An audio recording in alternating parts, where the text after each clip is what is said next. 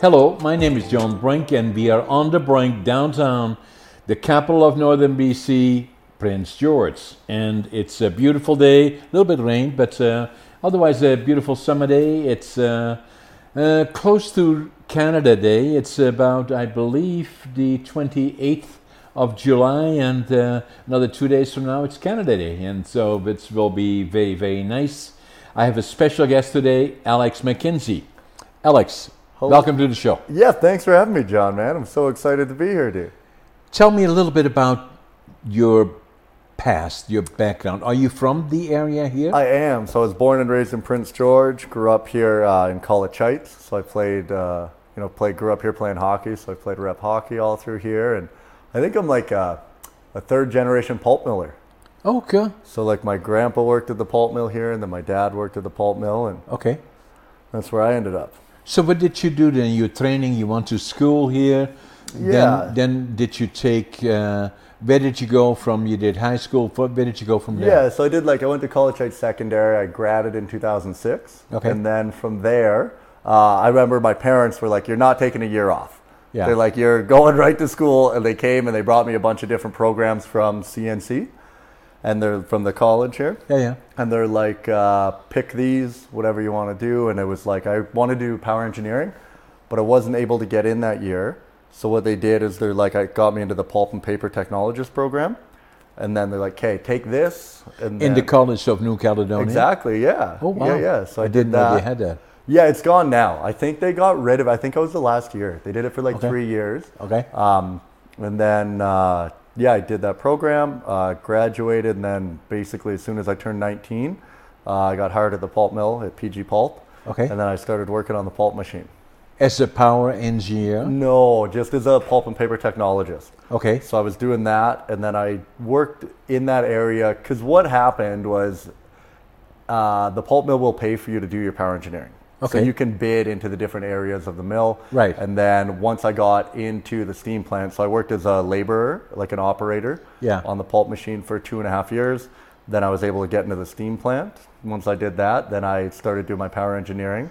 Right. So I did my fourth class. At and you did that also at the College of New Caledonia. No, so that was through BCIT. Oh, so then you want to BCIT? Yeah, kind of. So it's like kind of an extended learning. So what you do is you do it here. So they give you 18 months, they give you all the books, and then you would do modules. You would have to write tests online. And then to do your, uh, they separate it into part A and B. So once you finish part A, you actually had to go to a testing center. Okay. So I actually went down to BCIT Okay. and wrote the test there. And then once you passed those, then uh, you got your certificate from BCIT, and then you were able to go and challenge the provincial test. Okay, so that's kind of a form of work and learn all at the same time and get to your degree of power engineering then or what what, what It's was just it? like a certificate. Yeah. So it's, Okay. there's layers. So they go in like a fourth, third, second, first. Okay. And it's just however far you want to go. You start on four, then you go to three, two, one. And it just depending on what level of certificate you get of Okay. competency, you can be in charge of bigger boilers.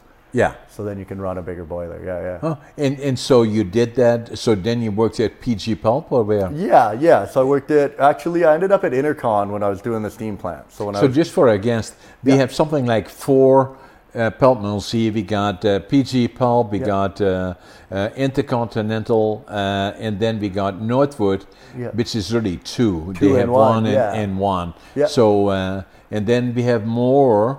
Uh, pulp mills in the region than Yeah. that, but those are the ones in Prince George. yeah. So, so how long were you there? Oh, the at the pulp mills? Yeah. Twelve years. 12 years. So I started and so when I was what- 19, So you became then first as a laborer, then from there, and then you climbed up in Yeah. your uh, and and so uh, gradually you went up in the management structure.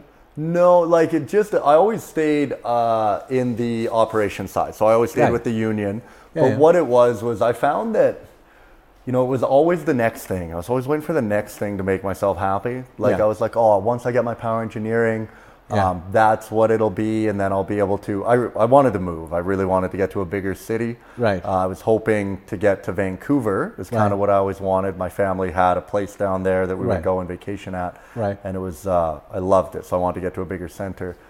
And then when I finished my fourth, I realized it was mostly northern Alberta that you were going to be able to go and work. Yeah. And it was always shift work because those boilers never shut down. No, they go 24 7, right? Exactly. So I was like, I don't think I want to be like I didn't like. I was five years in working nights, and I was like, this is killing me. Like staying up and Yeah. going between nights and days. the How way- old were you then?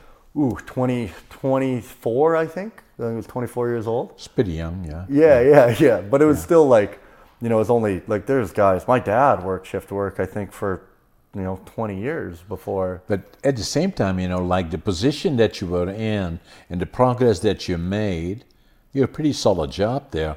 For a lot of people, they say, okay, you know, at 24, I'm pretty well established in the operations and Yeah. uh, make good money uh, Yeah. and, uh, you know, probably buy a house, get a wife, get kids and everything, and you're set for life, right? Yeah, well, that's where I was going. Like, you know, I, was, I had a mortgage by the time I was 20. Yeah. You know, I had a new truck, and then you're just like, get all the toys. I You was got like, a maid. dude, I bought, dude, I got a brand new jet ski, snowmobile, dirt bikes. I was like, this is. How much better can it I get? feel like I won the Redneck Olympics. You know? Exactly. You're like, I got it all. and then what happened? Oh, I was unhappy. I was like, you're just working to pay, like, it just felt like I was just working to pay bills. And you know what? Honestly, it was pretty fun for a while until things started breaking. Because then your machine started breaking and things broke, and then you were so financed, you didn't have the money to pay for to fix them. And now you're paying for something that's broken. And I'm like, do I need a new truck? Do I need all this? And the what I kept telling myself, I was like, you know what? If I could get onto day shift, I was like, day shift, that will make me happy. Steady. Then, then it's steady because I, I also was unhealthy. Like I was eating, I was eating very unhealthy, and I was like gaining weight, and I was looking at myself. I'm like, you used to be an athlete, and now I'm like, dude, you're like 60 or 70 pounds overweight. Yeah. And you know, and I was like chewing tobacco all the time. Not and- good. yeah, and then I always told myself, I'm like, oh, I just need to get on day shift. That'll fix it. And so I bid on an instrumentation mechanic apprenticeship. Yeah. So I did that, and then that was like you had to go into a pool of people. I think some initiative came out where the mills got something for training apprentices. Yeah. So then they what they did they released like 30 apprenticeships all at once. Yeah. So there's a big pool of people that all bid on them, and then the one thing that happened was to get the instrumentation apprenticeship, you had to have higher certifications Yeah. than to get a mill writer. Uh, so you had to do like a testing. And Yeah. You had to score higher on the test to be able to get these apprenticeships. Yeah. So I was fairly new at the mill to Yeah. be able to get an apprenticeship. You know, a lot of guys worked there 15, 20 years before they could get one. Yeah. I was only there five years. But what happened is the only one, like, not many people scored high enough to get the instrumentation. And so those there were four of those available. And I didn't want to do it. I was like, I don't want to do instrumentation. I wanted to do like electrical or I wanted to do I kind of thought about mill writing or something, but I wasn't too sure. And uh, anyway, I got the instrument apprenticeship and I was like, okay, well, this will be fun. And I ended up taking that and it was uh, it was really fun learning. Like I love learning. Did you become one of the four that I, got it? I did, yeah. So My- uh-huh. I did that. how so then I Amazing. Yeah, so I did that and I got on to days and then I started working. It was Monday to Thursday. So you had every Friday, Saturday, Sunday off. And then that's when, Now finally you had it made, huh? yeah, that's and you're exactly. set for life. Exactly. I'm like, and now you're I gonna get, be happy. Yeah. And all the things that need to be fixed get fixed. And Yeah, yeah, yeah. Alex finally happy. Yeah, exactly. Now, now I'm But not good. quite. No, well, you know what happened. The thing was, I found as long as you're going to school, like when you're working towards something, I think that's the ha- I think that's what happiness is. Like I think having something to look forward to. And you know what? I first time I ever had that thought, and I don't know how I forgot it. So I was a young boy. I was in high school, and my girlfriend broke up with me, and it broke my heart. And I, that was the first time I ever felt like really sad, like very sad about something. Yeah. And then I remember in the coming weeks, I didn't want to get out to get out of bed to go to school. And I was like, "Why are you so sad? What was it about this lady?" And Yeah. what it was was I realized that every morning I would wake up and I was excited to go to school because I wanted to go and see Denise. Yeah. I was like, "Oh, I'm going to get to see Denise." And Yeah. so when we broke up, I lost I, I woke up and I was like, "What? I don't have anything to look forward to." Exactly. And that's what I started to notice. So when I was doing instrumentation mechanics, I loved it because I was working towards something. I was A going goal. to school, I had a goal, I had something I was trying to Yeah. achieve. Yeah. And then it was like as soon as I achieved it, that's when I remember like driving home from Vancouver, finishing. It was a four-year program at BCIT. Yeah. So you would work, uh, you would work like nine months of the year up here, Yeah. and then for three months you would go down there and you'd stay in the dorms and you would go to school. And uh, then when I finished that four-year program, and then I finished my interprovincial, and I got my red seal. Yeah. It- dude, it was like I was like, is this it? Like I remember driving back to Prince George to go to Anticlimactic, the yeah. mill, and I was like, you're done. Like it's now you're going to be coming through that door to go work that job, do the same thing every day for the rest of your life now, unless you change something. Yeah. Yeah. And then what happened? Well, then uh, I was getting close to 30, so I think I was Yeah. 28 at that time. And as I got close to 30, I started to really question like, what did I want to do with my life? Yeah. And I think where I got lucky, I always say, is I think that I got to a mindset at 30 that most people get to at 40, Yeah. where you realize because I started so young, like I had a mortgage at the age of 20, where a lot of people get that Exceptional around usually, 30, right? right? And I realized that exactly the thing, you're always chasing the next thing. And I realized it's, you're never going to be happy chasing the thing Yeah. Uh, was that I think if I would have waited till I was 40, I wouldn't have been able to quit my job. So what I did next is I, I started asking what I wanted to do. So I started going to therapy. Uh, the mill was very lucky; they had like a EFAP program, so they would pay for therapy. So every week I would go and do therapy, and uh, that's actually where I found out I had ADD, which I hope we get to talk about. That's why I think this podcast is gonna be fun. Two guys with ADD. You yeah. know, we're gonna be all over the place. I like it. Yeah. So that was um, that's where I started going to therapy, and then you know I quit drinking and partying, and started really trying to figure out what I wanted to do with my Did you life. already find out then that you had ADHD? So I got diagnosed with it.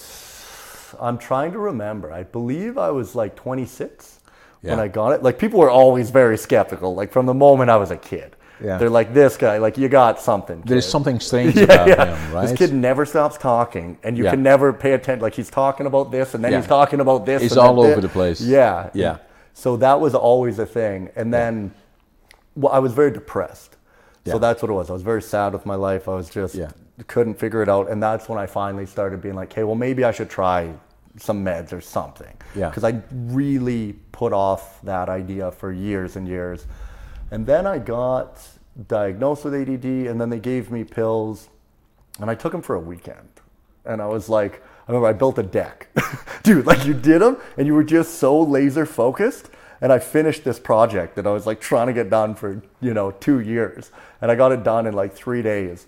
And then, but I didn't like it. Like it just seemed, I was like, I don't want to It fe- didn't feel right, right? yeah, it just it just any i- idea that you're going to have to take something for the rest of your life to be a certain like it just seemed not Natural. And yes, and I didn't. I'm like, dude, there's got to be a better way to do this. Like if Yeah. I just like I'm like, you know, I got to start working out. I was like, maybe start reading some books. Like get good sleeps. Like watch what you're putting in your body. Like nutrition.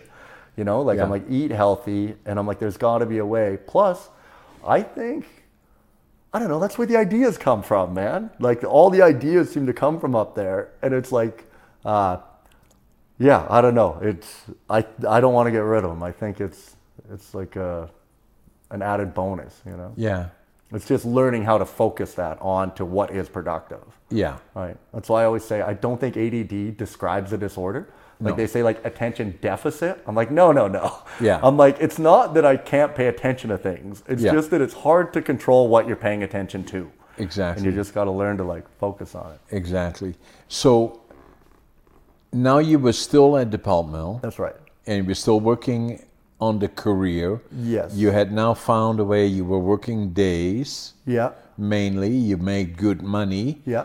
And now you're still thinking which where do I go from here because I'm really not all that happy. Yeah. Yeah. So what it was, uh, you know what I think? A lot of it, it would just seemed, it didn't seem challenging enough. Yeah. Like it didn't, like even doing instrumentation. And then it was just one thing that was very bad that I let happen was I let the pulp mill make me think I was lazy Yeah. because those what happens is they kind of especially in that environment it kind of bred um, a a lack of hard work. I, I don't know if it's through the union or what, or, Yeah. you know, I, I try not to ever talk bad about the pulp mill because it did give me everything and I'm very grateful for it. Yeah. And I mean, my dad spent his whole life there. Yeah. And, you know, I've met a lot of amazing people that work out there and it's very admirable what they do. Um, but I remember when I first started at the mill on the pulp machine. So we used to have to do a thing called repulping. Yeah. So we used to have to take a bale of pulp uh, that was off grade, and you'd have to repulp it. So you would like cut the Put it wires back off and through put the it back system. to the system, and they try remake it. Yeah. Now minimum was 52 bales a day. You had to Yeah. do 52. It was 48, something like that. And I remember I started doing 250 bales a day. Yeah. I was just like, oh sweet, like. And then I remember the guys came up to me and they're like, "Hey, Alex, we noticed you're doing a lot of bales." I was like, "Yeah, dude, I did like 50 or did like 200 good, something right? a day, yeah. And they're like, No. "No, That's not good. It's not good." and and I was You're like, putting other guys out of business. "Exactly." So they're like, "What you're doing is you're showing they're going to start expecting all of us to be able to do that." Yeah. So they're like, "You know what you do is the Slow minimum." down. They're like, "You're doing the bare minimum every day," and Yeah. I'm like, "What?" And then what was the weirdest part was they would get you to sit in the lunchroom and do nothing, but then they would call you lazy. Yeah. Then they'd start going, dude, you just sit around all day. They're like, look at you, you're on your phone doing nothing. And I'm like, what is happening right now? So Like, Yeah. you guys are all telling me I'm working too hard. And then when I'm not, you're calling me lazy. Yeah. And I just started becoming, I noticed that 10 years in. I'm like, dude, I'm becoming the guys that I didn't want to become Yeah. at the mill. And I'm like, Yeah. I have to, for my soul and my spirit, like, I got to get out of here. Rethink my life. Yeah, and so then I found comedy. Then comedy, dude, that saved my life. How can that happen though? Now you had something, you must already have something about that. I remember myself that uh, you know the uh, I had difficulty interacting. That was long before I had uh, found out that I had ADHD, but I ha- I had no self confidence. I felt I was a failure because I failed grade three, grade seven three times, and uh, in Holland, and uh, you know, and then came to Canada, and then wanted to start over from the bottom, and then build a sawmill. All those kind of dreams. On I had to kind of start over too, and then. But one of the problems that I had is if I t- had more than two or three people to interact with, that didn't work for me. And uh, then I became so self confident and I could not have a good conversation, really. And uh, it was part of confidence. And then somebody kind of dragged me virtually to Toastmasters Okay. and and uh, I won the first meeting, and then it was my ex sister in law, and and then I said, no, I'm not going to go there. Well, she said, just go. You sit there and you watch. You know, I said, is anybody going to ask me questions? no. And then somebody said to me, okay, m- maybe tell us a little bit about who you are and what you and and I. Oh my God! So I was not going to go back there. Then And I how won- old were you when this happened, John? This was well in my late fifties already. You So know, you already had had the sawmill established, all of Oh it? yeah, I was successful. A lot of Yeah, people so said, where "Oh, is- you're so successful," and I didn't feel that at all. Right. So you, even though you had that much success, you still struggled with the self confidence. Yeah, for for sure. Do you think I- that that was a driving force behind what you do? In in a way, it was uh, you know, but the the issue underlying issue was still dealing with the ability of feeling that what I was doing, I was as good as anybody else, in that I, what I was doing, I was doing well at what I was doing. I never thought it was good enough. I Right. could have done better. Right. You know, not not money thing. It was simply Right, right. accomplishing what I was doing. And then I went to the second time to Toastmasters, and then I fell into the groove at Toastmasters. I was with Toastmasters for virtually ten years Right.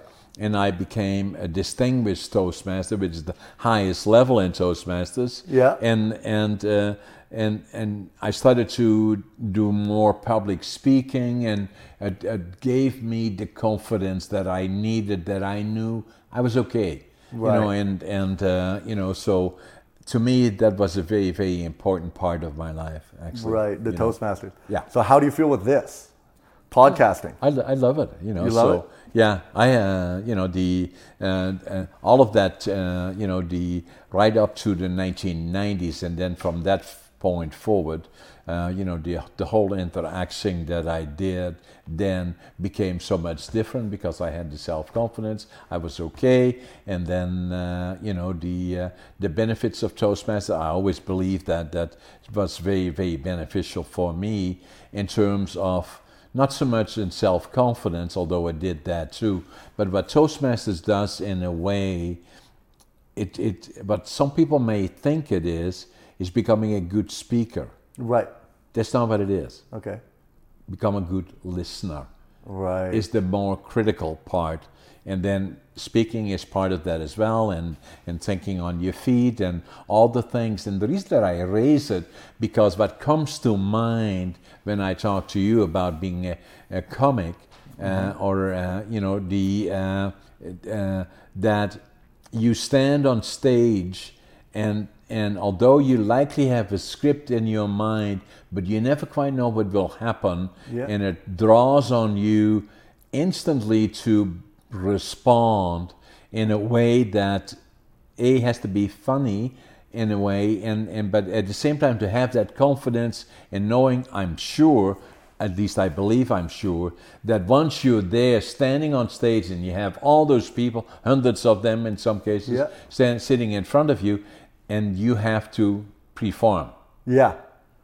You cannot freeze. No. You cannot say, mm, I don't know. You know, well, you can if it is funny. But, uh, you know, so the same is actually with me is what I'm doing now with you. Yeah. Is saying in podcasting, I'm, I'm. There's always a little bit of anxiety, but not really, uh, because I know I can have the conversation with different people, and I feel comfortable in doing that. Yeah. And uh, you know, but I like to know, you know, from you at the same time that being having self confidence is important.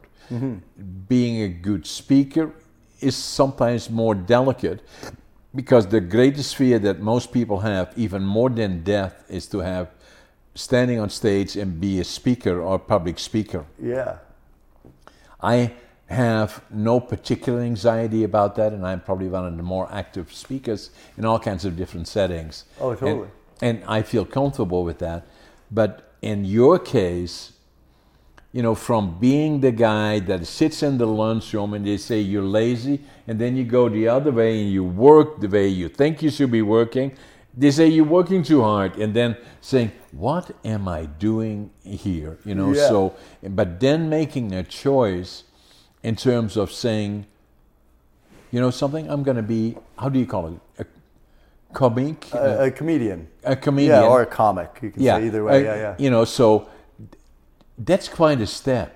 Yeah, yeah. So, and then, you know, how do you even start that? And So- so you must have had something about you that makes you sharp, quick, quick in terms of. Uh, Well, I think ADD, man. I think that's what keeps the I believe brain. so. I think and that's that- kind of what I'm at driving that- towards. Yeah, that's the because thing, but like- but I have that with uh, you know being in in podcasting situations uh, or in other settings. You know, like uh, this morning I had a fairly important meeting with about oh, six or eight different people. I didn't really know them. It's a fairly important meeting, Yeah. but I know that I will do well Right. in that setting. You know, because I uh, things happen fairly quickly in my mind in terms of uh, you know k- kind of the processor speed, right? You're Yeah. like, yeah, yeah, Yeah. It's like, you know, uh, you know what I noticed? What I always kind of give it credit to as well, something that I always was really drawn is video games. I always really liked video games, and I think it's the amount of stimulation Yeah. and it's rapid decision making. Yeah. So, like, I found something I really like hockey. Yeah. And what it is, it's that rapid decision making. So, when you're on the ice and you're Yeah. playing, it's literally just decision, decision, decision, decision. You're just Yeah. like, do I pass? Do I All shoot? the Do I time. pass? Do I skate? Do I go here? Do I go there? Yeah. And your brain is constantly taking in information, Yeah. computing it, and then outputting. And- And, I love it, dude. Like Yeah. if I get to do that, you're like, idea, ding, ding, ding, ding, and you're just Yeah. trying to figure it out. and you're good at it.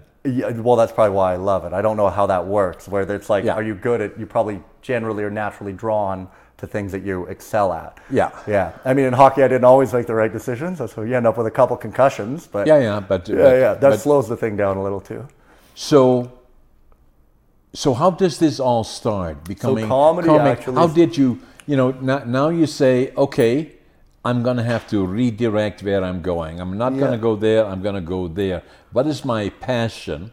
Yeah. Which is so critically important, right? Yes. So, what I always say attitude, Yeah. passion, work ethic, right? I like what it. follows success. Yeah. Right? And and then so you have the the passion. The next book that I'm writing, actually, we have started that process. Really? The book uh, ADHD Unlocked will come out two weeks from now, I think, on uh, July the 15th. Yeah, I've been following your posts there. I'm excited for it, man. I'm The next one is finding your passion. Yeah, yeah. Especially precisely what we are talking about is that for so many young people, but not young young people, but also uh, young adults are searching for where do I go? What do I want to be? What will I want to become? And and then the, the making the right decisions is so critical because if you don't there are many, many, many people, and we all know them, are out there. They say, you know something? I hate my job, yes. but I can't quit because, uh, you know, like uh, the mortgage, the kids, and this and that, Yes. and, and, you know, Yeah. what a life to live. I know. Well, that was the thing. Like I, I saw a lot of people at the the mill, and the, when I started there, the first thing I did was ask people. I was like, "Hey, if you were my age, what would you do?" That was the first thing I asked everyone I worked with, and a, everyone was like, "I wish I bought a house sooner," because they all were like, "Dude, I rented for ten years and just threw that money away." They're like, "I wish I bought a house sooner." Yeah. And then, uh, what was some of the other things? Ooh. Oh, I wish I started a savings account sooner. They're like, I wish I did RSPs Yeah. sooner. So first thing I did, I was like, okay, go and set up an RSP account Yeah. and like let's start figuring out how to get a house. Yeah. And so then I did that right away, like within the first year of working there. Yeah. But um, yeah, like the people not finding their passion, that I think that's amazing. Uh, The work you're doing is great, man. Like helping people. You've, you know, obviously done a lot of work through your life and soul searching and figuring it all out. And for you to be sharing that, like you should be very proud of that. And it's very admirable what you're doing. I have a lot of business questions for you. I like I it. don't know if you want if you want me to Shoot. finish the comedy thing or if you want me to ask you business stuff. You can do you can do whatever you Okay, want I'll, to I'll do. quickly do the comedy thing and then I want to ask you okay. some stuff. Well, Uh, I want to know more about the company. How did you get on the saying, okay, well, this is what I'm going to do. Okay, yeah. you know, stay with me, Alex, because I'm going to be a comic. And so, Yeah. where is the stage? It literally started just like this. So my buddy what kept bugging me. He goes, "We got to start a podcast, dude." He's like, "We have to start a podcast. They're so cool." And this was like probably nine years ago. You know, like they weren't that big yet, and like, a, like you know, I think he just listened to a lot of Joe Rogan, and he really was like, "Oh, let's do this. This is cool. Let's do a podcast," because he always wanted to talk about, and it was very good. It was like talk about the bigger questions in life or ideas or that type of stuff. And uh, so we started a podcast. We called it "Address This Mess." which uh, and we would talk a lot about like world issues or political and that type of stuff. And what ended up happening is we wanted to look bigger than we were. So we went on Twitter and I bought us like 40,000 fake followers that were just robots to make our account look bigger. And then what happened was uh, this comedian from New York saw our thing and was like, dude, I would love to be on your podcast, yada, yada. So we're like, okay, sweet. So we set up a meeting over, dude, how did we have to do it? It was crazy because there wasn't Zoom or anything back then. We had to do like, When was this? this would have been in like, ooh, it was probably, I guess, right before I started doing comedy, probably about eight years ago. Yeah, in the early stages, right? Yeah, exactly. So we had I had a little studio that I set up at my house in Prin- in uh, Aberdeen there in Prince George here. So I used to live up there. I set up a little s- podcast studio in my house, and we had like a webcam set up in the corner. Yeah. looked like uh, almost like a convenience store security camera, just looking down Yeah, at yeah. us, like Yeah, a yeah. couple perpetrators. And uh, we ended up. I think we had to use like I don't know. If, I didn't even have Facebook honestly back then. I. Uh, maybe it was a phone call or something, and we had to put him on speakerphone next to a microphone. Yeah, yeah. And we interviewed him about being a comedian. What's Yeah. it like being a comedian in New York and all this stuff? And it was that uh, I mentioned on air that I always wanted to do comedy. I was like, Yeah. I love stand up comedy. I grew up watching it. I used to always come home from school, put on Channel 34, and I'd watch Just for Laughs in Montreal. Yeah. And I used to just like watch it, and you would like learn the guy's jokes, and then me and my buddies would like quote them back and forth Yeah, to yeah. each other all the time. Yeah, yeah. And I remember the first time my grandma, I was out with my grandma, I was 12 years old, and I was repeating Russell Peters jokes to her. And she was like, wow, you're really good at that. Like, you should do this. Wow. And I was like, Grandma, like, I could never do this. I'm like, it's easy to tell other people's jokes. Like, Yeah. I could never write my own. Right. And uh, yeah, fast forward like almost 20 years or whatever. But it, uh, I mentioned I want to try it. Now, someone from Prince George here heard that on the podcast. So his name was Brian Major. And he wrote into the show and he said, Hey, just so you know, there's a group of like, because what I said is I always wanted to try it, but I'm like, I live in a small town in northern BC and there's nowhere to really do it. Well, then Brian Major wrote into the show and was like, "Hey, dude, there's like a group of four, four of us here, four to six of us that we kind of go down to. It was, um, is it Alfredo's? It used to be across from the soccer field. Yeah, yeah. He's like, we go to Alfredo's every second Thursday, and there's an open mic, and we do comedy. They're like, would you like to come down? And they gave me a date, and I was like, well, I've always been talking about it. Like, I got to man it's- up now. now. Now it's it. Yeah, so I spent the month just writing what I thought was five minutes of the funniest material I could come up with at the time. And I went out and delivered it, and it went very well. Like, because you bring all your friends. It's your first time doing comedy. You Oh, tell yeah. everyone all your friends come out. They're very supportive. Yeah. And uh, it went really well. And then they next were like, hey, once a month, Nancy O's brings in a pro from Vancouver. And uh, we all get a chance to do five minutes to open. Like, would you like to try do that? And I was like, for sure. Yeah. So I did that. Yeah. And then it just kind of progressed. Then I like, I could get on stage once a month, but you don't really ever progress at that rate. Like No. it's way too slow to be doing Yeah. something once a month. You're never Yeah. going to get that good at it. Um, and it was always kind of a hobby. And then what ended up happening was the sonar opened up here. So Jason Luke, I believe, opened sonar in Prince George. Yeah. Now that was a, our first full-time comedy club that we're bringing in and doing like four or five shows a week. Yeah. And now I was able to get on stage every week. Yeah. And then I started meeting more and more of these comics that were, I'm like, wait, like this is a job? Like no one told me this was a job. Yeah. And I met these people that this was all they did. Yeah. And then I was very lucky. I had a guy, Brett Martin is his name. So he was a comedian out of Vancouver. I love you, Brett. Uh, he was the first comedian ever to take me on the road. So Yeah. he came up here, watched me, and he was the first guy. He's like, dude, you're really funny. He's like, you could do this for Yeah. a living for sure. Yeah. And he was like, what are you doing tomorrow night? And I was like, oh, nothing, man. He's like, well, I'm tell you what. He's like, I'm doing a show in Kamloops. I want you to come and open for me. Yeah. And I was like, I'm there for sure.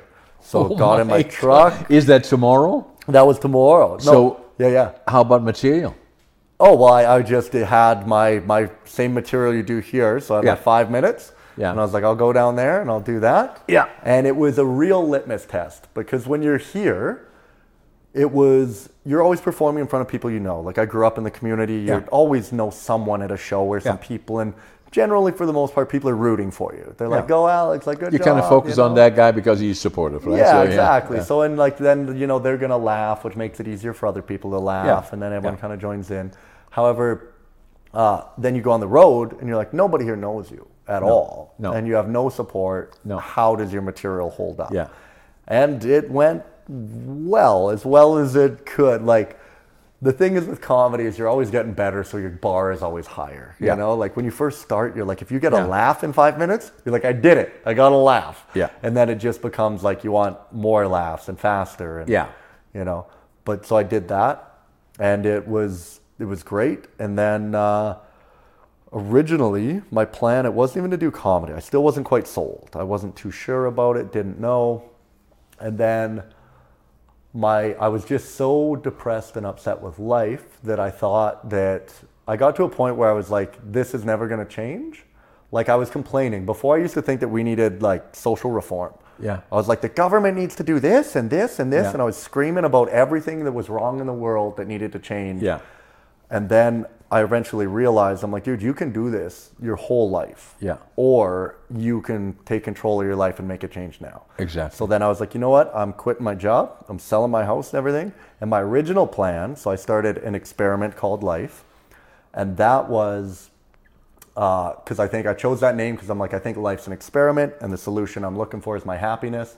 And originally, I was like, I'm just going to buy a camper van with me and my dog Finley. Yeah. And we're going to drive to Central America. Yeah. And I'm going to go live on a beach and rent surfboards. Yeah. And that was that was it. And I was like, and I'll film the whole thing. And I'm like, I'll try and make a vlog out of it Yeah. and see if I can make some money that way and find Right. that. And uh, And then what happened is I went to list my house for sale, and this was in July. And I had a realtor coming on the Monday. How long ago was that? So that was 2019, no, 2018. Yeah. 2018. I was like, Four I'm done. years ago. Yeah. And I was like, I'm not doing another winter here. I can't do it. Yeah. And I'm like, I'm selling everything and I'm getting out of here. The Sunday, I went to go check through my house, make sure everything was ready for the realtor to come look on Monday. Go in the basement, and all you can hear is running water. I flooded. Yes. So my water main burst under the house, like between, like, so I shut the water main off, and you're like, it didn't stop. No. And I'm like, oh Came no. from under that. Yeah. So then I had to phone the city. They had to dig up the front lawn, and here I was defeated. I remember going to my mom in tears, like at the house, crying. I'm like, I am never gonna get out of here. Yeah. I'm like, because now I'm like, I can't sell the house. I can't do anything. So I'm stuck here, and I was so deflated. But then, you know, later, like. I think this has become something I've learned through business. I want to talk to you about is it seems to be like learn to embrace failure and embrace upsets. Like it seems like those are the things. If you can find a way to fail as fast as possible or be wrong as fast as possible. Right. I like that saying. What do they say? They say if there's like two hills and you don't know which one to attack, Yeah. they like just pick one and start going. And Yeah. as soon as you realize it's the wrong one, turn around and come back and go the other way. Exactly. So it's like rather than sit there like, which one do you do? yeah, like, exactly. so when that happened, I was like, I'm, this is catastrophic. I was so defeated. But then again, it turned out to be the best thing possible because what happened was I was like, okay, let's think of the good here. It's an insurance claim. You're going to get the basement all redone. So Yeah. you're going to have a brand new basement Yeah. to sell the house, which is going to add way more value to it Yeah. now that you're selling it. And uh, the issue, I'm like, okay, now you got to stay in Prince George another year while these repairs get done because it's going to take months. But I was like, that's okay. I'll play hockey for one more year because I played. So I played senior men's. Yeah. So it's kind of like after junior hockey, if you still want to play competitive, but Yeah. you're not good enough to go pro, Yeah, yeah. you can play senior. So I played for the Quinnell Kangaroos. Yeah. And what ended up happening, I showed up at training camp in August and I was just way too fat and unhealthy and I got cut. Yeah. So now I was really sad because I was Yeah. like, now Yeah. I'm stuck in the north and I'm not playing hockey and Yeah. I'm stuck here and all of this. Yeah. But what ended up happening out of that was I always told myself, I said, play hockey as long as you can, because you can only play hockey at that level for so Yeah, long. four hours. And then I'm like, when it's done, I'm like, do comedy. Yeah. Because comedy you can do, you know. It always was in your mind, right? Yeah, well, it was just like uh, you could always do this thing. And, and There's no age limit. There's no anything. You can do it, you know, in a, in a wheelchair. You don't Yeah. need to be any physical uh, health type of thing. So I was like, let's do that. And then what ended up happening was uh, I just emailed every headliner I knew and said, hey, I'm kind of want to start taking this comedy thing serious. If you have any gigs, I would love to open for you. I was like, I don't care if it costs me money. I'm like, Yeah. I will fly myself to Edmonton Yeah. to get to open for you Yeah. to lose $200. Like, Yeah. you know, I don't care. I just want to learn the ropes and how to do it. And I was very lucky and I found a mentor in Simon King. So he is a stand up comedian in Canada. What's his here. name? Simon King. Okay. So he's been doing stand up for almost 20, 22 years or something. From where? he's from Vancouver Okay.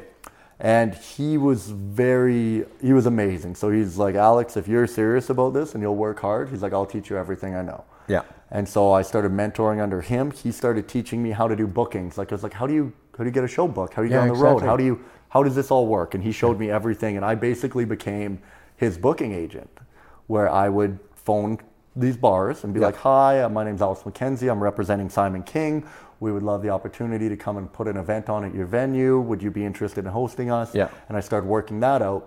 And you learned pretty quick. You were like, dude, if you can get 50 people into a bar to give you 20 bucks, I'm like, that's a thousand bucks. Exactly. So I was like, hang on. I'm like, so with the mill, I'm like, I'm making like 4,200 a month after tax. I'm like, if I can sell like, say, six of these shows a month, Yeah. I can be making what I'm making at the mill Yeah.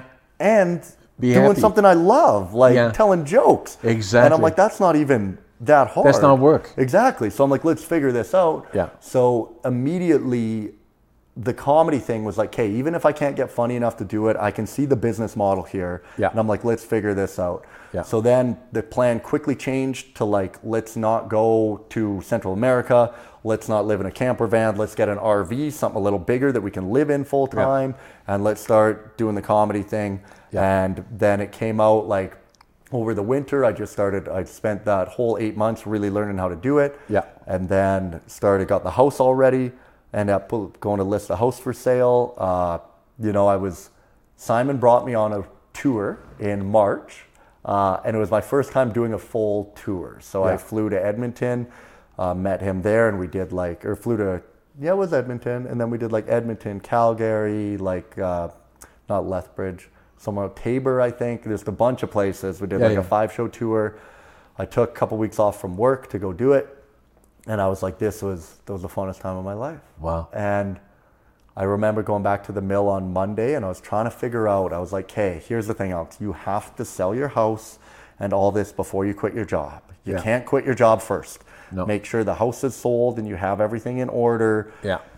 And I got back on Monday after that tour, and I was sitting there at seven o'clock in the morning and turned to eight o'clock, and I was like, I'm not doing this anymore. I'm like, I'm, I'm done. Yeah. And I remember I walked up to HR and I was like, hey, uh, I want to quit.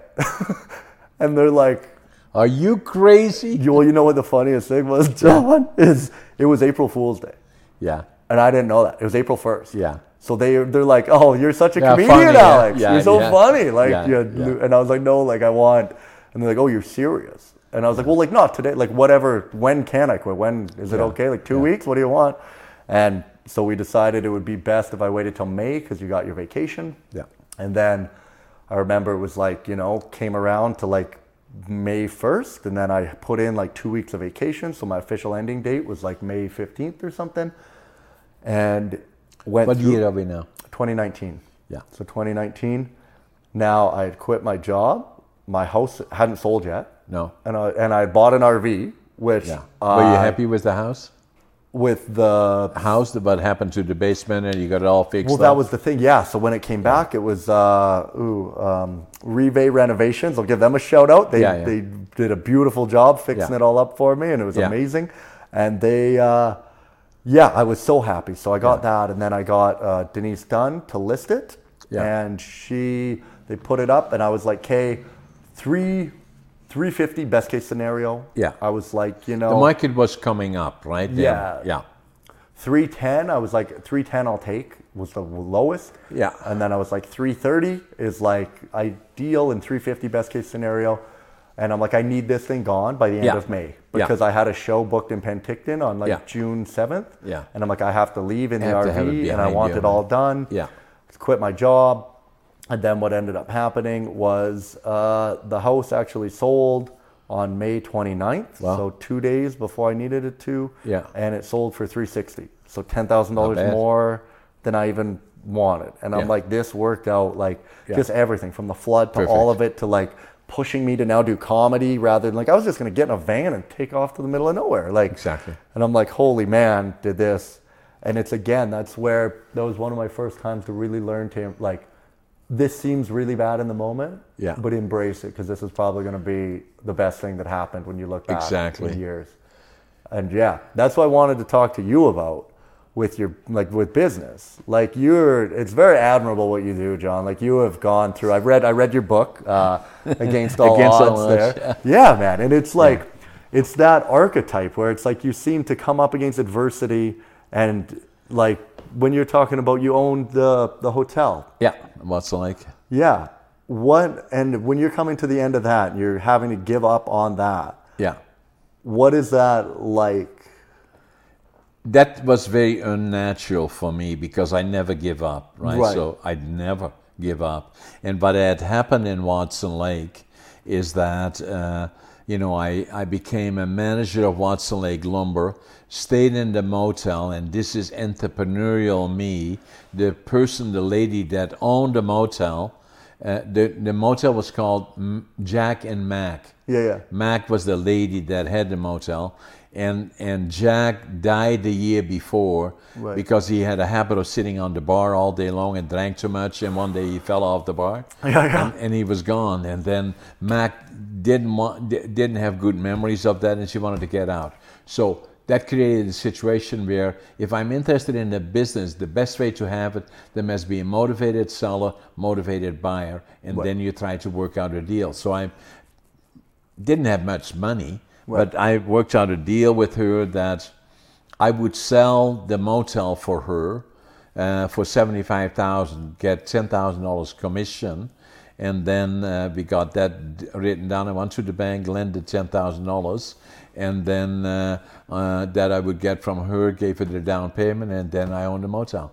Yeah. And- and- that is creative financing. That's what it is. And then I, I make everything bigger what I have. Then there was a small bar that seated about a lounge, seated about 25 people. I built it up to about 150. Yeah, yeah. And and uh, because there was nothing going on in Watson Lake, lots of people that had lots of money. Yeah, yeah. Uh, men in particular that came from the camps, the uh, the mining companies all around, and uh, you know. So the only thing that was to do is go to the bar and drink Right. and I created a cabaret. We brought in uh, uh, music from all over the place, and it was the most popular bar.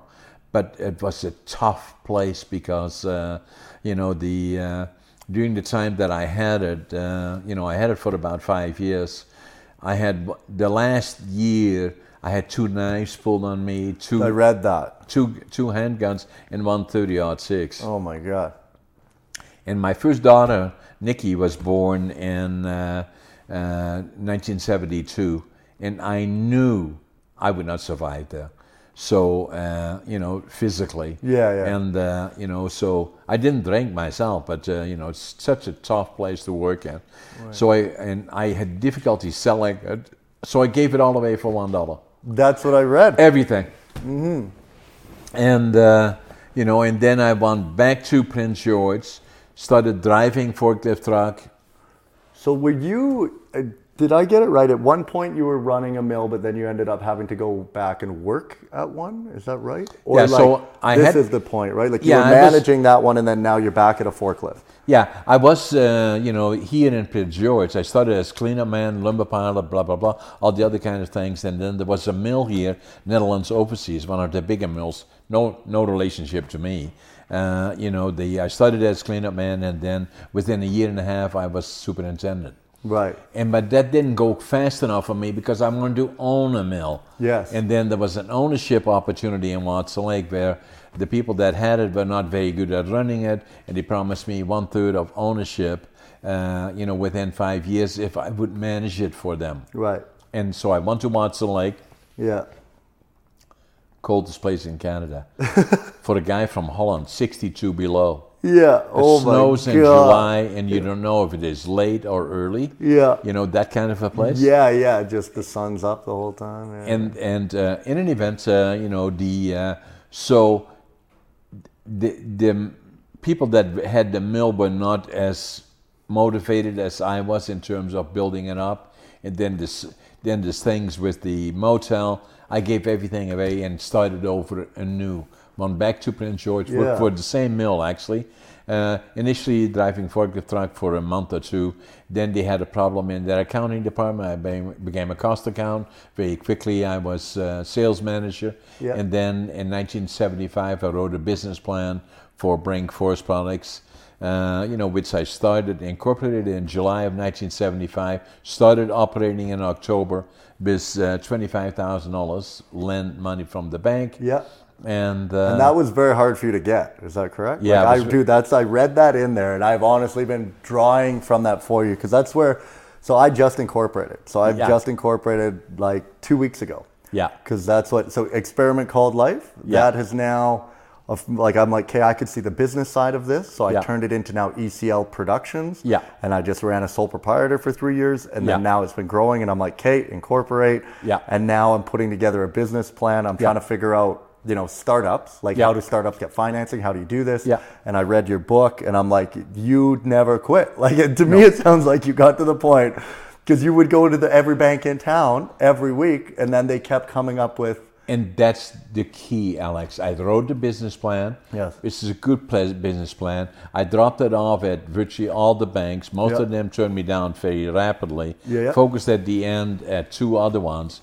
And then would go down to the loan officer that was kind of handling, handling me as a client and say, What can I change? The problem that I had, I had lots of ideas, but no money exactly, you know, and to saw the sawmill, Yeah. uh, you know, was twenty five thousand doesn't happen right easily. So Especially uh, back then, what would that have been today? Like that'd be a couple hundred thousand, you think? Or what? maybe that you know something like that but anyway, yeah. but even then i what i was doing is i was leasing the property and then uh, lease the forklift truck and all these things were and you had to be innovative right so and then uh, started off with three employees worked as long as i could stay awake 24 7 uh, you know, and did uh, everything, uh, run the forklift truck, uh, repair the machines, go to the bank, find money, and at the same time sell lumber, buy lumber. I did all of it, you Yeah. know, and uh, you know, and then obviously today, uh, 47 years later, we have mills here in Prince George. We have them in Vanderhoof, Houston. We employ over 400 people. Yeah. and and we plan to double in size in the next four years. You know, so That's uh, amazing. and that is just the lumber side. Then we also do uh, warehousing and logistics as another silo, and the other silo is uh, real estate, residential, commercial, and industrial. Right. But uh, coming back to the, the dropping off of the fi- uh, the uh, business plan, Yes. so I got then I started focusing on the Royal Bank in particular, and I again this was probably the twelfth time I went down there. I didn't want to piss the, being blunt, piss the guy up too much that he said get out of here. No, but again doing what he said I should be doing, and uh, Right. how about this, how about that, and I and and then he said uh, okay, let me talk to the manager. And there used to be those cubicles, uh, you know, about four or five of them in a row. And he said, I'll go talk to uh, uh, the manager, John Weems. And uh, I said, okay. And I'm sitting there like, mm, you know. And then I heard all the way four cu- cubicles over say, give him the money, give him the money. They're just so sick of you and there coming I had in. the money. Yeah. But Yeah. wasn't it your thought of the finger jointing that made that possible? Is that as correct one. or no? Likely nobody was doing it, so but Right. nobody knew what it was. So it was not something that I could say, we're going to do that compared to this. Nobody did it. Right. But what I did have is that uh, I had lots of experience, Yeah, you know, yeah. so, uh, you know, both in Holland and, and here. And, and I had been uh, s- superintendent of one of the larger mills and the manager of another mill in the Yukon. Right. So I had the experience. Yeah. And then the other part is that I had already I had a good solid business plan. Actually, uh, the people that work around me, if they look at my business plan today, they said they can't imagine because what, whatever I had in there, we're still following it virtually today. Not Right. necessarily going to the plan, but basically the concept Right. Yeah. Yeah. Yeah. yeah. and then uh, you know so uh, uh, so and then I was innovative in terms of how do I ne- get the equipment how do I do this twenty five thousand dollars was not much No, it then doesn't either. go far, yeah, you know yeah. but and then after about three months I had l- lost fifty thousand on top of the twenty five thousand so every time a car drove by at River Road uh, you know, then I said, "Oh my God, that's the maybe the bank manager drives in and says, uh, okay, John, the gig is over. Give me the keys.' Yeah. but he didn't. They stayed with me, and I made some money in the first year, and then from there on in, gradually it got bigger. Right. The book against all odds is not so much about hurrah, hurrah, John, he's so successful, but it is about that adversity and dealing with difficult situations like uh, I, I, I, when I started that, I had no idea that I had ADHD. Right. But what I did know, I failed grade three, Yeah. and I failed grade seven three times. Yeah. And I started working as a, as a laborer when I was 14. Yeah. Even the coveralls didn't fit me. I had to roll them up. Yeah, and yeah, the yeah. crotch was hanging by my knees, Yeah, yeah, which is modern now, but it wasn't then. Modern back then. yeah. These you kids know. these days. So, and then uh, you know the I, I was born in 1940 in Holland, northwestern Holland, and it was during the war years, and Yeah. and it was a tough go. You know, we yeah. have, Oh uh, yeah. I Johan de read Winter- the thing about the blowing up the bridge. yeah, right in Getting front of that- our house. Yeah, we dude. saw far too much that as kids we should not have seen. And uh, you So know, my like question, I that had a, then- a question for you about. So I always hear people say, if you have a strong enough why, you can survive anyhow. if you want, If you have a strong enough why, you can survive anyhow. Yeah. So it's always like you know, like how do you get this done, and when I hear people talk about like why why are you doing what you do, and they say it has to be bigger than you, because if Yeah. you're doing it for you, eventually you're going to run into something that's much bigger than you and tougher than you, and you're going to quit. Yeah. So what I wanted to know from you, John, is like what was your why when you're going through that adversity, like when that when you have like especially when the industry turned against you. Yeah. That must have been a very hard time. Or when you're and They you're tried to- feeling like you're almost bankrupt and you're five out. five arsons. you know, Yeah, in three dude, months. people light your house on it. Like Yeah, when and- you're doing that, what do you draw from to be able to get through that? Like, what do you think? Like, I why am I doing this? I'm doing this for my family. I'm doing this for like boundless determination. and and that and that was to pursue my goal and my passion you know what i wanted my dream was to build a lumber mill Right. that you know that's when i left holland i had two dreams the one was to go to canada because when we were liberated by the canadians april the 12th 1945 and it made such an impression on me that i always knew i wanted to go to canada from that age forward forward to the land of my heroes right. Okay. the next one was there was no question in my mind about that when- since I was five years old. Yeah. The other one was that uh, you know my dad worked in the lumber industry. My grandfather, although I never knew him, he died when he was young. But his work that he had done was a master carpenter and a furniture maker, and uh, you know, and I always knew I wanted to go into the lumber. Yeah. And uh, you know, so and then the other part is because I failed grade three and then failed grade seven three times, I felt I was a failure. Right. And and uh, you know, and then let, we didn't know about ADHD. And when after the third time failing grade seven. You know, the challenge was should we send them to the mentally challenged school Right. or do we get them a job? Well, fortunately, they got me a job. And then, uh, you know, when it came to making the decision to leave, I was going to leave when I was 17, but I was drafted into the Dutch Air Force. Yeah. Uh, wanted to be a pilot, but it didn't happen. I ended up in Special Forces. Can you believe it? Uh, you know, the, uh, in any event, that was good training anyway. And Yeah. then worked again for the largest importer of Western Europe. West uh, William Pond between 21 and 24, and and came from the bottom in their their auditing department right to a, the, a senior level in the auditing side. But even then, every time somebody introduced me, meet the son of Brink, my dad, that was one of their managers. Right. And I wanted to do it on my own. Yeah, yeah, so yeah. then uh, I made up my mind I was going to leave Yeah. to to Ca- to go to Canada to British Columbia. That's where the lumber is. I'm going to leave and take 150 dollars Canadian, and then couldn't speak the language, didn't know. dude, uh, yeah, I read that. You're in yeah. Vancouver trying to I- figure it out. yeah, and then talked to a German fellow in the immigration department who said, who I told I could speak German, and, and who I explained to, I wanted to build a lumber mill, and he said, print shorts. Yeah, right away. You gotta go to Prince Yeah, yeah, yeah, yeah. They're building pelt mills and sawmills, and so that's where I went. And then when I came off the bus here, about two blocks away from us here, I had in my pocket twenty-five dollars forty-seven cents, Yeah. and uh, and and a suitcase with uh, uh, uh, three books, a set of clothes, and and uh, you know, and that's all I had with me. And then uh, you know the uh, but and then I had to find a job, and then uh, I became a lumber pilot. That's how it all started: a cleaner man, lumber Yeah. pilot, and then gradually. Uh, accelerated in one of the companies that I worked for here. You know, Yeah.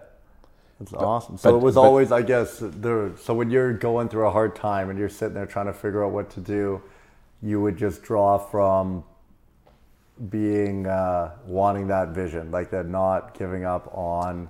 But why? So I guess why did you want the lumber mill was because Canada was your hero, and then You your see, dad was I wanted to go someplace, Alex, that somebody didn't ask me, okay, show me all your diplomas. right, Nobody has ever asked me that here. right, right. You know, so that if I failed grade seven, I was ashamed of it, right? Right. You know, in grade three, you know, so the, nobody knew about ADHD. So I guess it would be like a.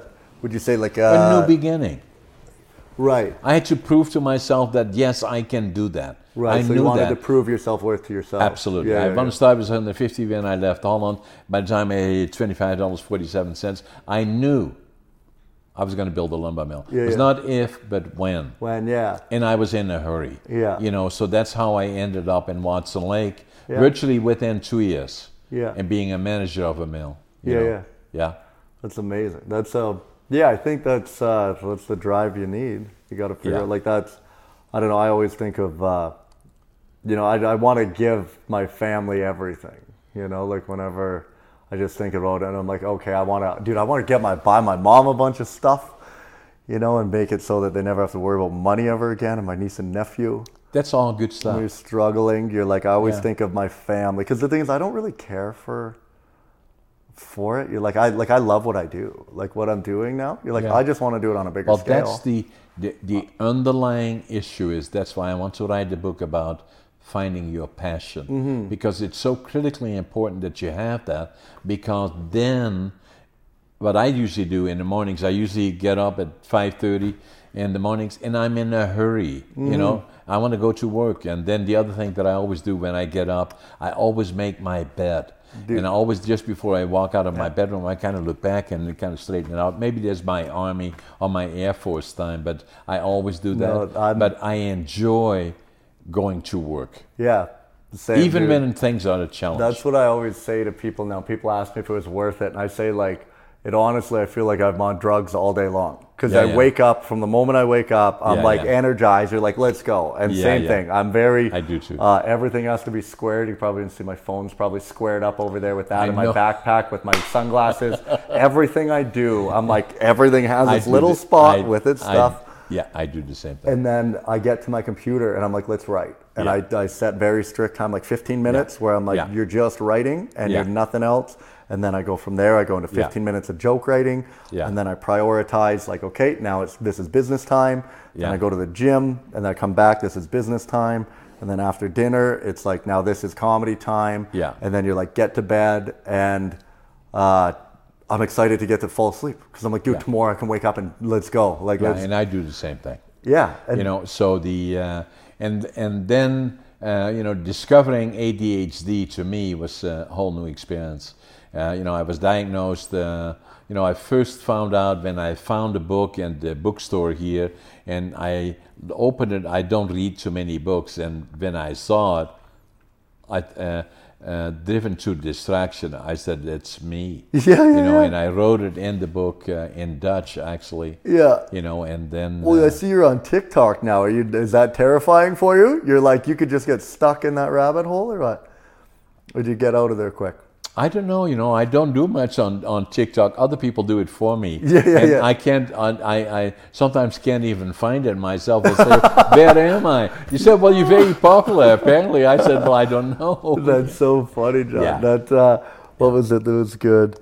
Oh, it's cool. that You having a podcast. That's so cool. Well, I got a buddy. He's a comedian. He's very, he's very funny, Dan Duval. And he's like, you know, he's like, my mom, she's 80 years old and she has a podcast. He's like, how cool is that? Uh, the only thing is to listen to it, you have to have uh, the password to my voicemail. Yeah, yeah. So that, So that Yeah. makes it very limited. yeah, so he's just talking about how his mom always phones and then just leaves these long messages. You're like, Yeah, oh, yeah. it's so funny, but you're actually 80 and have a podcast. Like you're, Yeah. you're very, dude, you're still going after it. Yeah. Well in yours, what what keeps you going? Like you've already don't do you ever feel like that's another thing I think about because the way that you're talking about, you knew you were going to have a sawmill. Yeah. I know I'm going to be very very successful. No I, question. I think ECL Productions is going to become the biggest Yeah. production company in Canada. Yeah. We do the best. We produce the best comedy shows. I would like anywhere. Exactly. And I know that, and I know that we're going to be very successful. Yeah. And the thing that I keep thinking about is when you get that, like once you've won the race, like you don't like they always say, don't be thinking about like money and cars and clothes. Like you're going to get that. Yeah. But once you have that, how do you keep going? So for you, like what is it that keeps driving you? Like I'm you, not there yet. Yeah. What do you look? So and it will go further, higher, further, You further. just want a bigger sawmill. Uh, not bigger- yeah, and, and and a different company, and uh, you know we are building on the three silos in particular. Yeah. the sawmill will double in size, so will the real estate and the uh, uh, uh, you know the warehousing. Uh, you know that's uh, is uh, very active, Yeah. and I see all kinds of opportunities. And uh, it's not money that drives me, but Right. it's to make it successful and let it grow, let Yeah. it grow. We have an amazing team of people, and it's it's it's it's a, a beehive that is a massive amount of activity, and I just love it. you Yeah. know, so I do. Well, I've seen your desk and your TikToks there and stuff. A lot of papers, a lot of stuff going on everywhere. And then I go to the gym uh, just before we interviewed. Uh, I was at the gym. We go with Kendall. Yeah, with Kendall because Yeah. he's a friend. I've known Kendall. Uh, the both of us won actually five years ago. We were competing for the uh, uh, uh, the, the BC championships. Yeah, yeah, I saw together, and then we ended up, uh, you know, the uh, uh, placing for the nationals and the Arnold's, and Yeah. uh, you know, so and again now I'm training again for the nationals and the Arnold's, you know, so Yeah. and hopefully in 80 uh, in 2023 when i'm 83 Yeah. I, i'm already sure virtually sure that i'm the oldest competitive bodybuilder in the province you know so- That's amazing. And still just keep going after it. yeah And it's just, and see, I think that's the thing. Like, I think when you find your thing, it's just every day is enjoy it exactly like you're out there and you're chasing it, and it's never There's like the no goal, end the to it. outcome is never the thing, right? Like, that was, Yeah. I got some really good, I heard some really good advice from a guy, Inky Johnson, and he talks about falling in love with the process. yeah And he goes, I love the process. He goes, I it's not even feel that. about the outcome for me. i, He's I like, agree it's just, i agree like you just and that was the thing that changed for me a lot was like all the milestones and that they just seem to start kind of coming as Yeah. a result of the process but it's like i love getting up and writing like those jokes i write jokes every day and put yeah, them online and, and what then happens, Alex, you, you, you will create the image that you love what you're doing. That's why you're so good at what you're doing because people will see that. It's no no different with public speaking. When I make a presentation someplace, Yeah, yeah. and I do lots of them, then uh, what they will remember is not so much of what I said, but what I looked like and how I conducted myself. Right. Because it gives that sense of confidence. right? Yes. Well, that's the thing. You know, the dumb- something that changed for me in comedy was they say um, people remember how you made them feel. Yeah. And that was the number the one thing I started to realize. I'm like, hey, what am I doing with comedy? And I'm like, well, I'm selling you on a feeling. Yeah. Like when you come to my show, I promise you'll leave there feeling better than when you got there. Exactly. And I'm like, I'm gonna make you feel happy and good and positive about the world. So I, Exactly. I've realized now, like I kind of like a described as like a happiness cheerleader. Yeah. And I'm like, you're gonna leave, and I'm gonna make you feel better than Yeah. before you were. And then Yeah. it's just kind of I think life seems to be a lot of that, all about feeling. Like how you feel is the most important thing, man. And I think for your book, for the passion thing, that's why I always tell people when people are like, how do you find your thing? I always said, start paying attention to your energy levels. That's what I started doing. I started noticing, dude, like you get me talking about comedy. Like, look, Yeah. I start sitting up in my chair and know. I'm like, I- my yeah, eyes for get sure. bigger. And I'm like, the, like, I, business is doing that for me now. Like, Yeah. I've never was really into business. I kind of Yeah. didn't like it because Yeah. I was very against money. Yeah. I thought money was the root of evil and cap- Yeah. all of that. It's not about that. And then I got into business and I was like, this isn't about money. This Yeah. is about growing and creating something. And Yeah. then you start getting a team of people around you and you're like, they're Yeah. passionate about what they do. And then you're like, Exactly. how do I get the most out of them? How do I encourage them exactly. to pursue what they want to do? And then Exactly. you start getting these people around you that are driven. Exactly. And you, you're like, I want to be around more of you guys. And let's, Exactly. let's see what we can do here. And- and that's what I tell people. I say, Yeah. like, when I started talking about the pulp mill, I would get like lethar. I'm just like, oh yeah, the mill, like, and I would just talk about my job. And Yeah.